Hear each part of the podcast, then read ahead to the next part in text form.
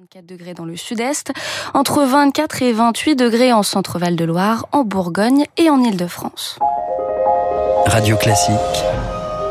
Et votre journée devient plus belle. Un point d'actualité tout de suite sur Radio Classique. Bonjour à toutes et à tous. C'est une interview attendue après avoir renoncé à s'exprimer le 14 juillet. Emmanuel Macron sera l'invité des journaux de 13h, de TF1 et de France 2 tout à l'heure. Le président de la République répondra aux questions des journalistes depuis Nouméa en Nouvelle-Calédonie. Il, il devrait clore la séquence des 100 jours d'apaisement et esquisser les perspectives de la rentrée selon son entourage. Le chef de l'État qui entame donc à partir d'aujourd'hui une tournée de 5 jours dans la très région Indo-Pacifique, où il sera notamment question du statut de la Nouvelle-Calédonie.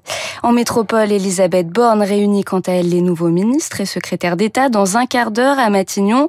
Réunion du gouvernement quatre jours après un remaniement à la marge au programme rentrée scolaire, budget 2024 et transition écologique.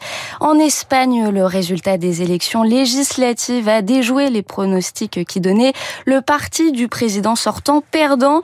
Les socialistes arrivent derrière le Parti populaire, mais euh, la formation de droite ne dispose pas d'une majorité absolue. La gauche pourrait donc se maintenir au pouvoir.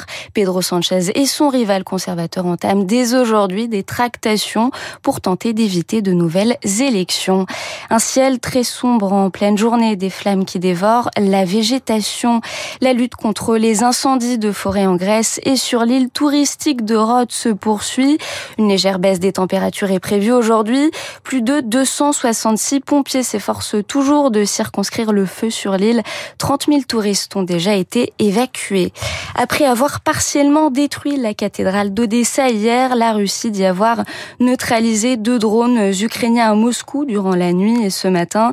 Un dépôt de munitions aurait également été touché dans le nord de la Crimée par des frappes ukrainiennes.